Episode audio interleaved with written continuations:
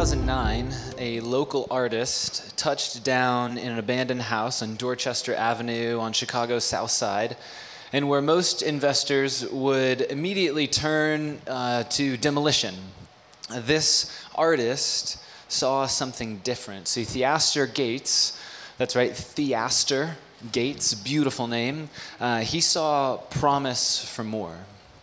And over the coming months, he stripped the structure down to its bare bones. And then, as he did in most of his artworks, he used these salvageable meat, like parts as, as basically his, um, the medium for his next works of art. And then from the earnings, he turned what most would demolish and then rebuild, he turned into something new on Dorchester Avenue.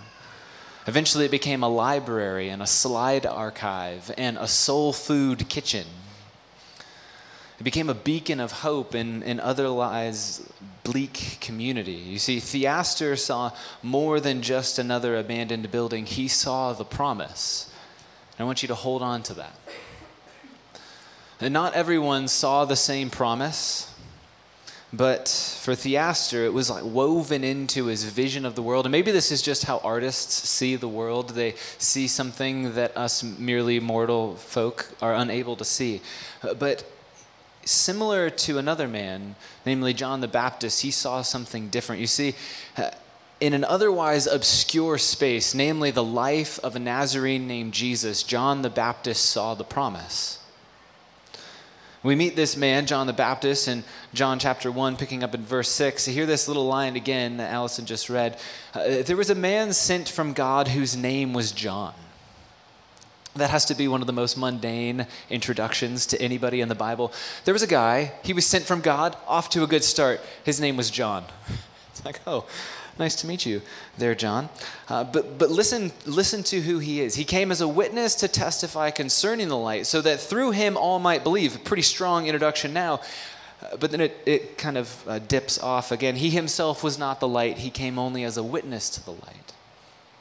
So, right in the middle of John, the, this is the author of the gospel, right in the middle of John's cosmic introduction, you know, the whole in the beginning was the Word, and the Word was God, and the Word was with God, that whole bit, right in the middle of that, he kind of tarries off and does this little sidebar of narrative discourse. He, he introduces us to a character in the story also named John, and this is the witness. In other words, he's not the life, he's not the light, he's not the hope of Israel. He's the one who's going to bear witness to Israel's life, light, and hope. In an introduction like this, it garners a lot of intrigue. If, if you are the one who is a voice calling out in the wilderness, if you're wearing you know animal skins and eating bugs and honey and stuff like this is you're going to draw some intrigue and there's certainly a lot to say about john the baptist especially considering the fact that later Jesus will say, This is the greatest man born among women. I mean, that's a strong word from Jesus coming in for John the Baptist.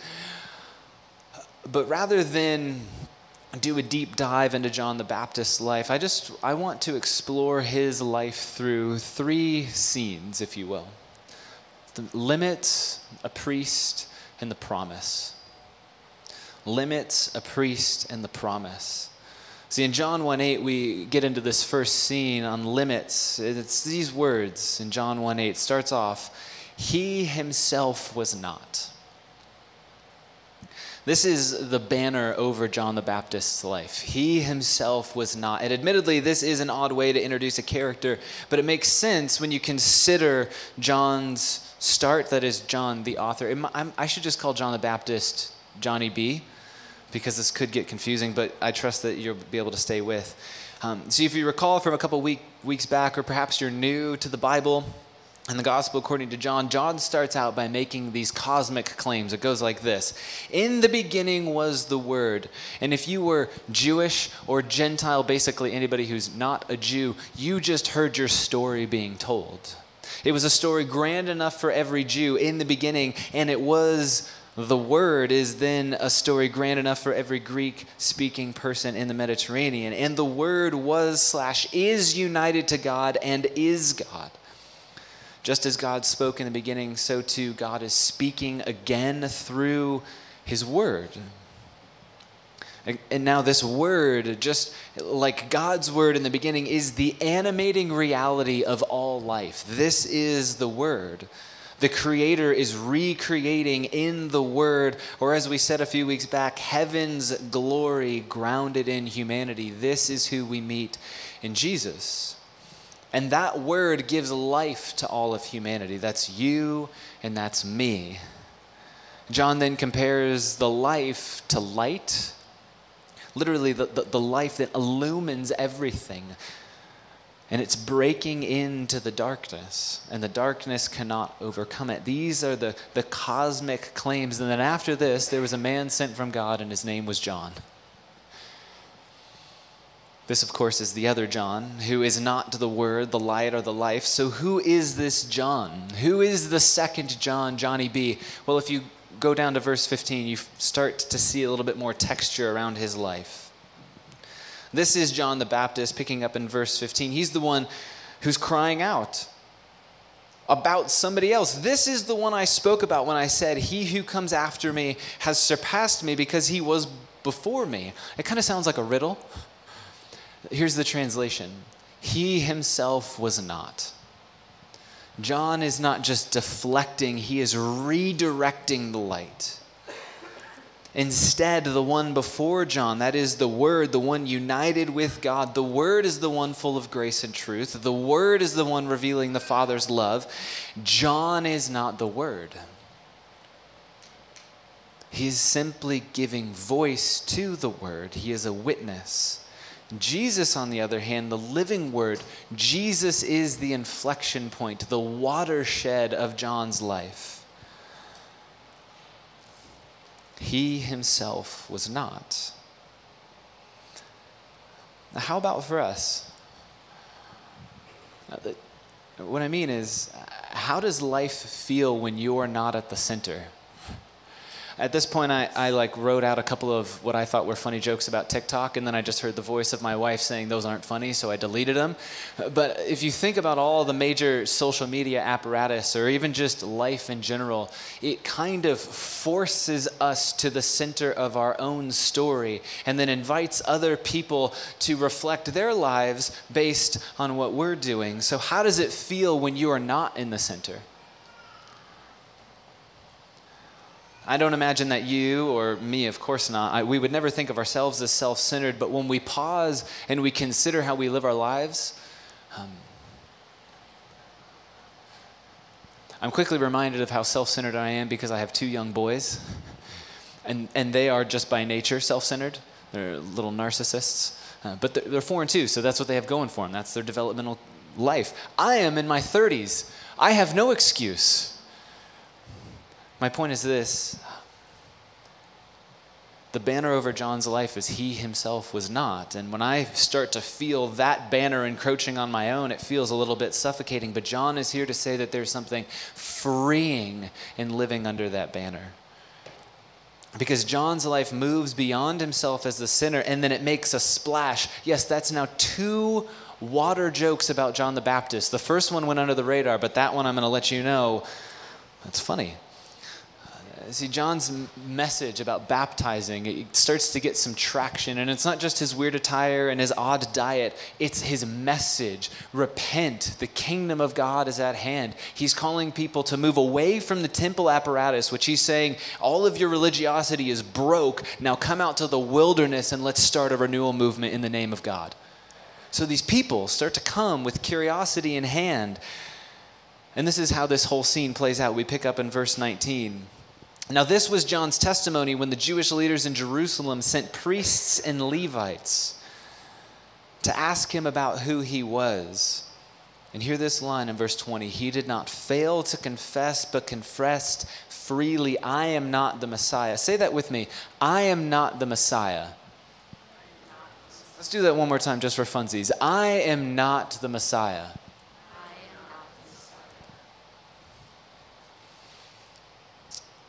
Well, they asked him, Then who are you? Are you Elijah? Nope. The prophet? Uh uh-uh. uh Finally, he said, Who are you? Give us an answer to take back to those who sent us. What do you say about yourself? and channeling the prophet Isaiah says, I'm the voice of one calling in the wilderness, make straight the way for the Lord. What comes to John is pressure. It's, it's pressure from two fronts there's religious anxiety and social expectation. And when the religious leaders come, they interrogate John. They come with their anxiety in hand. And if uh, anxiety can be kind of a buzzword, anxiety is simply concern about what's ahead in the Jewish imagination, there is this expectancy. If you recall, they're living, like 90 plus percent live below what we would, it's like not even poverty. They live in the dirt. They are subjugated citizens, not even, they're in their land, but they don't possess it. It's like if you grew up on a farm, and then somebody came in and said, I'll let you work the land and I might pay you how disorienting that would be. That's the story of the people of Israel. They are longing for their oppressors to be thrown off, and they have a story in their back pockets about some rebels who just uh, uh like 150 years ago, the Hasmoneans, this is all, all like your Hanukkah uh, trivia is coming to bear right now. The Hasmoneans threw off the leaders of the day. So they have a story of somebody who can come and throw off power they come with anxiety about their present circumstances. They come with anxiety about what's coming ahead. And these leaders wonder if John, are you the anointed one? Are you the king, the Messiah who would overthrow all injustice and rule over Israel? But John confessed freely that he himself was not. Now, I just want to pause right here. Um, I really enjoy history sometimes it, it gets a little thick in the sermon and you're like we don't this is like the history channel. I don't want to listen to anymore. It's really exciting. It makes the, the text come to life. But that's my stick it may not be yours. This is not a history lesson. This is the, the word of god coming to the people of god to say that there might be some religious anxiety that's coming to bear about what might be. In other words how are our religious structures inviting us to become compliant people. And what does that make us into? John is disrupting the religiosity of his day. And the people are wondering, Who are you? You don't fit the mold. John doesn't bow to the religious anxiety, nor does he bow to the social pressure to be the, the prophet who would lead God's people into abundance. He, he looks at both of those pressures and he continues to move through them. How? Like, how is it that John the Baptist stands in the face of mounting pressure? I don't know if you heard that line in verse 20, but we'll, we'll say it again. He did not fail to confess, but confessed freely, I am not the Messiah. In the face of religious anxiety, in the face of social pressure, John does one thing he receives the gifts of his limits. In the face of all of these mounting pressures, John receives the gift of his limits. He is simply the voice, he is not the word. In other words, John knows who he's not, and he knows what's his to do and not his to do. He embraces the gift of his limits which then puts us uh, in kind of a pickle because it asks us this question what are you trying to do that's not yours? There's a technical term for this over responsibility.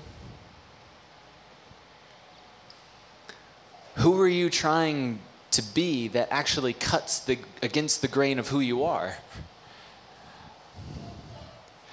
Uh, what I've noticed, I've spent most of my like prof- professional quote unquote life in church spaces, and I'm an extrovert, and that bodes well for me. What I've learned about our church, which um, is inhabited by many people who are energized with um, by time away from people, is that if you are not extroverted, you have to turn something on when you come into church spaces, and that sounds like a type of death. Like you're, you're telling me I have to like kind of die a little to come to a place where I might actually be filled with new life. Are you, are you smelling what I'm stepping in here? Like, that sounds a, a like who are you trying to be that cuts against the grain of who you actually are this is the thing that john is unearthing if we let him is what does it mean for you to receive the gift of your limits you see a limit is not a complex concept it's similar to a boundary in that it says, go no further. But whereas a boundary is outward facing and says to one coming towards you, go no further, a limit is you saying to you, go no further. You want to know something kind of ironic? Is uh, oh, i am going to tell you that's that's like a line that's rhetorical. Um, a couple weeks back, it was Saturday, and um, I had the covids. But you know what I I was uh, failing to receive the gift of my limits. So that night, uh, Jess gives me a hug, and she goes, "Oh, you're warm. You have a fever." No, I don't. Well, then, then take your temperature. No. So then I do what any man of God would do is I go and I get in bed and I pull my hooded sweatshirt over my head and all the blankets and I refuse to acknowledge that I have COVID. About 15 minutes later, I think um, it was either like COVID or the Spirit of Jesus convicting me. Um, by the way, before that, Jessica said, You're a fool if you go to church. So that's uh, what you call the loving voice of God through the community of Jesus. And I go and I, I take you know the thing and yeah it basically yells at me that you have the rona um, and how ironic it is that uh, that evening I had worked through this text. I had taught on receiving the gift of your limits and then said, No, I will not take my temperature because no, I do not have this thing. Um, who are you trying to be that cuts against the grain of who you actually are? Like, what limit are you perpetually crossing? We don't always choose our limits. Uh, it could be the condition of your body, a state of politics, your family of origin. Lord knows you did not choose to be born into the family that you were at the time of human history, but here you are in that family, in these circumstances. Perhaps God wants to write something new through you.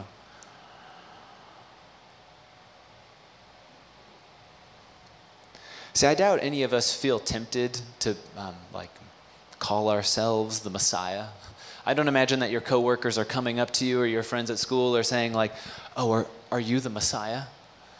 Mainly because the, that word is not like in the I don't know vocabulary of any of our coworkers or friends. My guess is. But some of us sure do act like it. We, we act like we can do it all. We repeat these little mantras to remind ourselves, I got this. Or maybe we hear it on a podcast like, you got this. If it's parenting, that's kind of my season of life. Whatever this may be, we say to ourselves, we, we can do the job. And we do the job seven to six because Elon is like, well, 40 hours won't change the world. How are you going to get people on Mars if you're only working 40 hours a week? You got to at least 60, 70, 80, 100 is probably where you're at, but then you like literally burn yourself out. So we think we can do it all. We volunteer in the community. We show up for friends in times of need. We have a social life. We meal prep. We meditate. We're invested and present to our partner, our spouse, our friends. We pray. We read the best literature as well as the Bible. Uh, and then we have that like Instagram worthy six pack. And then we also all feel the anxiety of all of those expectations. What are the limits that you perpetually push through to bow to that social pressure? Like, what if we can't? whatever it may be. What if more often than we'd care to admit, we ignore our limits and in the face of mounting pressure, we like blow right through them? How many of you have heard a coworker, a family member, a friend, or you yourself say, I'm burnt out? Just a show of hands. I'm not even sure I know what that means, but it means at least I can no longer do the same thing I'm doing, but I'm continuing to do it because I kind of have to. You know, there was this guy with funny hair named Einstein, and he had this little quip. Do you want to hear it? This is, this is his little quip. He would say that doing the same thing over and over again, expecting different results, you know what that's called? It's called insanity. It would be insane to not receive the gift of our limits. Our limits are like little prophets sent by the Spirit of Jesus to call us into something, namely holiness. And maybe that sounds a bit like Bible Well, I'm a Bible teacher at a church, so here we are. See, where we confess, I got this, John confessed freely, I am not. In other words, I can't. I love the idea of coming to a church on a Sunday and the word that you leave with is, I can't. Maybe that just excites me. That maybe that'll excite you later over brunch. Like, uh, imagine the freedom of not doing for others what they can and probably should do for themselves. Imagine the freedom of I can't. Imagine the gift your limits desire to give you. I think that we need to learn that we can't do it all, that we can't save the people around us, and that we can't, if we're honest, save ourselves. You actually don't have the raw materials needed to bring about your own salvation. Looking inside is going to yield you finding the broken you that you experience when you look in the mirror. But the person standing next to you, and I'm thinking not just metaphorically, but literally, Jesus of Nazareth, through the presence of the Spirit, is there seeing you in your brokenness and is desiring to be with you to say, You can't because I can and I will and I am and I will be. This is the voice that we need to hear. We are not the Messiah because there already is one. John is here to give us the gift of I can't if we're willing to receive it. He's here to invite us to set down the hustle, to set aside the hurry, and to open to the love and care of the one who can and did and will indeed save us. And I know limits can feel like restraints. They can feel like repressive structures that hold us down, but John shows us that limits are the things that make way for freedom. Freedom is not being able to do whatever the heck you want to do. Freedom is the ability to do the right thing in front of you, to properly restrain yourself. That is freedom. That's what John's inviting us into, which in fact brings us to our second scene a priest. Because I don't think that these uh, that John's capacity to be so free just came by his own self. He didn't drum that thing up. And this is what I mean. In, in another biography of Jesus' life and ministry called The Gospel According to Luke, uh, we're introduced to an older man named Zechariah who served in God's temple. He himself was a priest, and on one occasion, Zechariah was attending to his priestly duties, and he had what some today might call a mystical experience. This is how Luke records it in Luke chapter 1, verses 11 and 13. An angel of the Lord appeared to Zechariah standing at the right side of the altar of incense. And when Zechariah saw him, he was startled and was gripped with fear. Proper response. 13. But the angel, the messenger of God, said to him, Do not be afraid.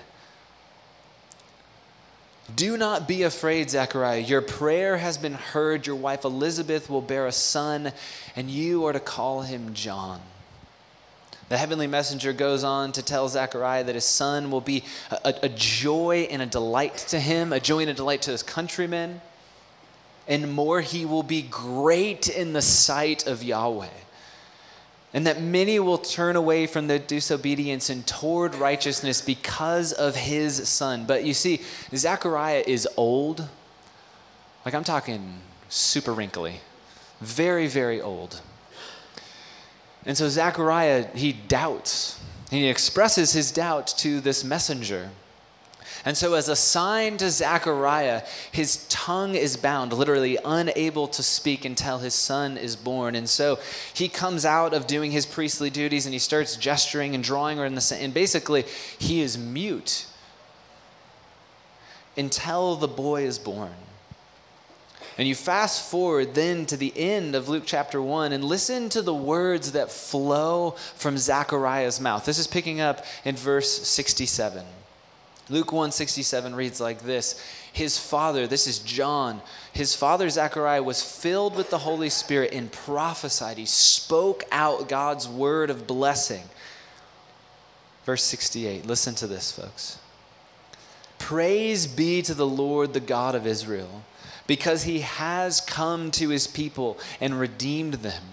He has raised up a horn of salvation for us in the house of his servant David, as he said through his holy prophets of long ago salvation from our enemies and from the hand of all who hate us, to show mercy to our ancestors and to remember his holy covenant, the oath he swore to our father Abraham, to rescue us from the hand of our enemies and to enable us to serve him without fear, in holiness and righteousness before him all our days.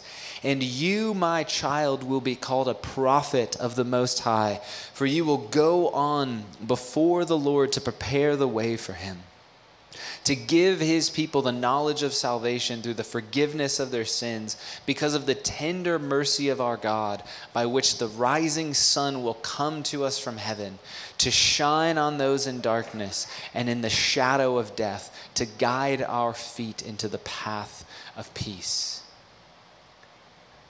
I think when my boys were born, I like cried, said a name.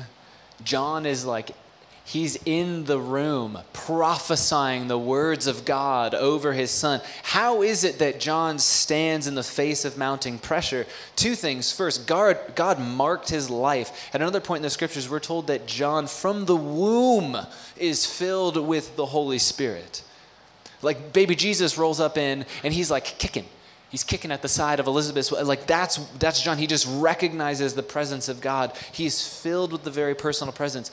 But we don't meet John as a baby, do we? No, we meet John as a man. And so again, how is it that John stands in the face of mounting pressure? And to my mind, it's the words that we just heard. His father's word. Hear that verse again in, in verse 76. Hear this. And you, my child Maybe this just comes out of my stage of life, and, and if so, sincerest of apologies. But, but something leapt off the page when I was reading this. Like, John knows who he's not because from the, his beginning, his father was prophesying over him. His, his father's been speaking his destiny over him from the moment he was born. There is something potent about a father's blessing. Like a strange alchemy of the soul, a father's blessing brings out gold even amid despair and dysfunction or doubt. And where many of us live with this strange identity gap, John does not. He knows who he is and he knows who he was not.